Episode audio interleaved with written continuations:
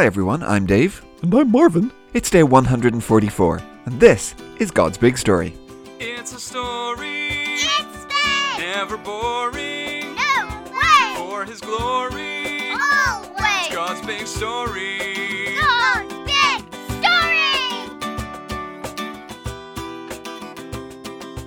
So, welcome back everyone, and as you of course know, today is another big day because today we start a brand new book of the Bible. Hi, everyone. Nobody knows what he's gonna ask now. It's Marvin, the friendly, curious cow. Mm. So, Marvin, it's been a while since we've talked movies. Oh, I think you mean movies, Dave.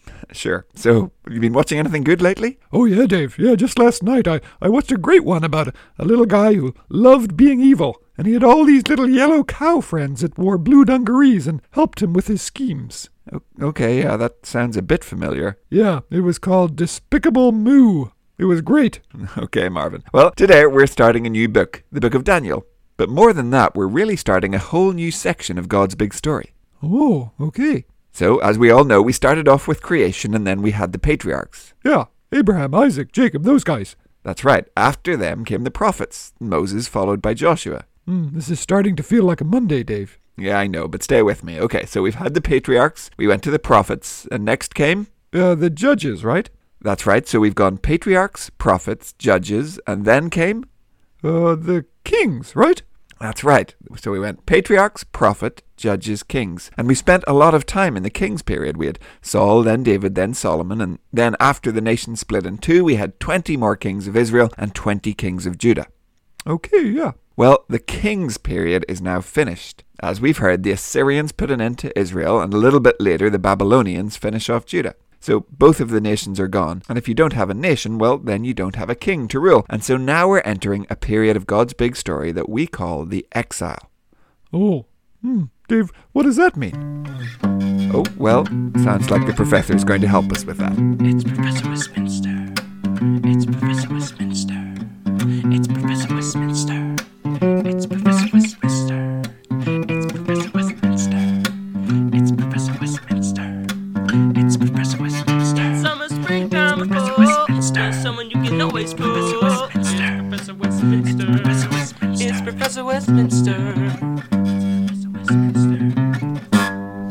Hi, everybody. So, Professor, Marvin wants to know what exile is. ah, yes, I see. well, Marvin, if you are exiled, it means that you are sent away from home. And you are not allowed to go back, yeah? Hmm? So, a king might exile someone if they were causing trouble, yeah? It's often a punishment saying, hey, you get out of here and don't come back. We don't like what you're saying or what you're doing, so shut up and leave already, yeah? Oh, okay, I see. Yeah, so so who is exiling the Israelites? Ah, well, when the Babylonians took over Judah, they didn't want to just leave all the people living there. They thought if they did that, maybe after a year or two, they, they might get an army together and try to fight back.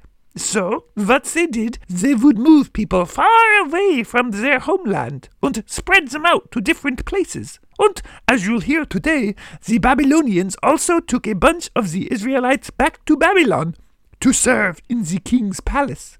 He was a dude called Nebuchadnezzar, yeah?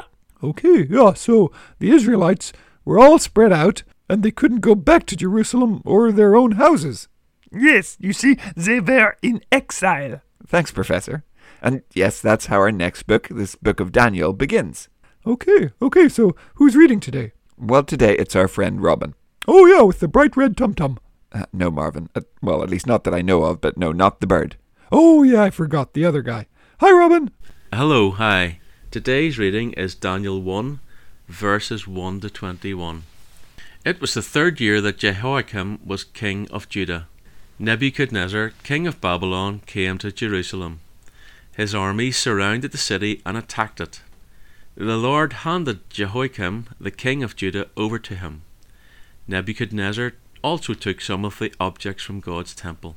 He carried them off to the temple of his God in Babylon. He put them among the treasures of his God. The king gave Ashpenaz an order. Ashpenaz was the chief of Nebuchadnezzar's court officials. The king told him to bring some of the Israelites. The king wanted them to serve him in his court. He wanted nobles and men from the royal family. He was looking for young men who were healthy and handsome. They had to be able to learn anything. They had to be well educated. They had to have the ability to understand new things quickly and easily.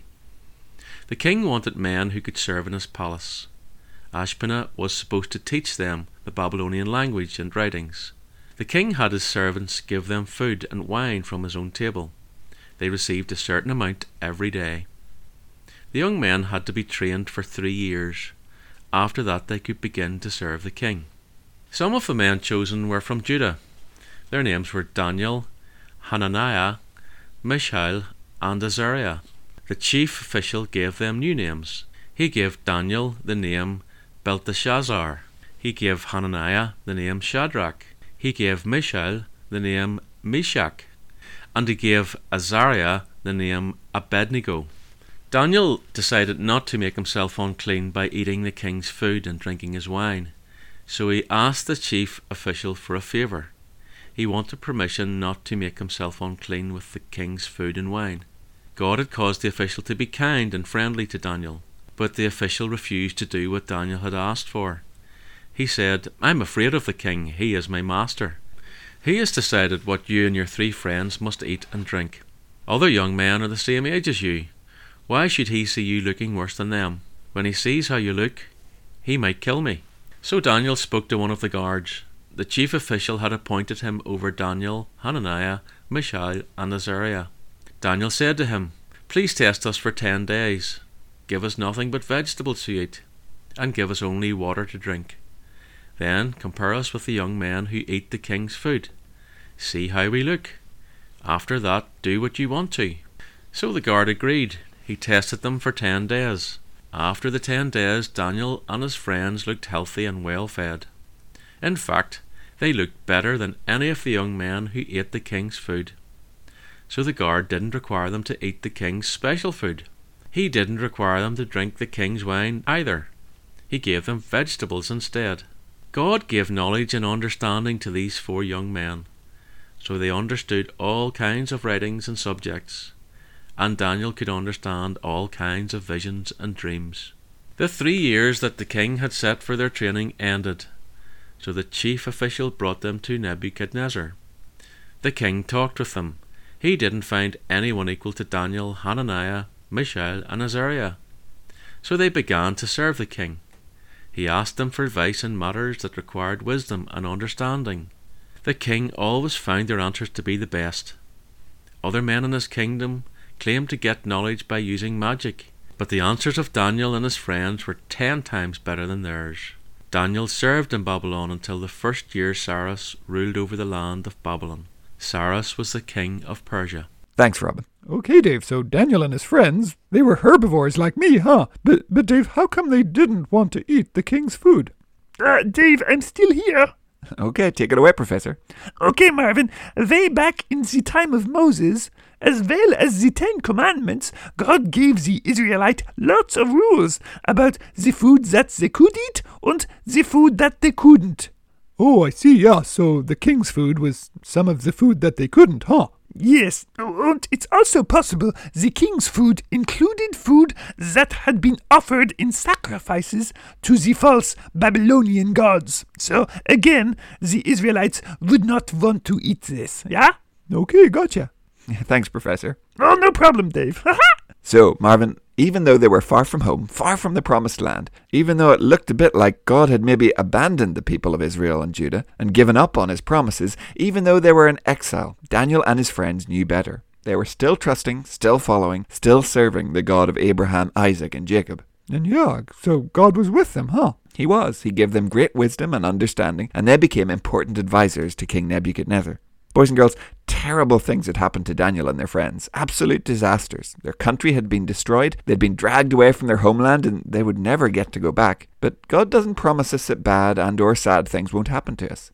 This side of heaven, they almost certainly will. But like Daniel and his friends, we need to know that that doesn't mean that God has turned his back on us, and it certainly doesn't mean that God isn't there. Oh, yeah, God is always there. He is. In this sinful world, there's tons of stuff that we can't control. But whatever happens to us, because we know who God is, we keep serving, keep praying, and keep following Him because we know that He is leading us, and we know that no matter what happens to us, He will lead us all the way home to heaven. Today, boys and girls, ask God's help to do that, to keep serving, keep praying, keep following Him every day of our lives until we get to be up there with Him. Yeah, yeah, I can't wait, Dave. And Marvin, well, I think we will leave it there for today, and we'll be back tomorrow to finish up week number 29. Okay, yeah, great. Bye, everyone. See you tomorrow. Goodbye.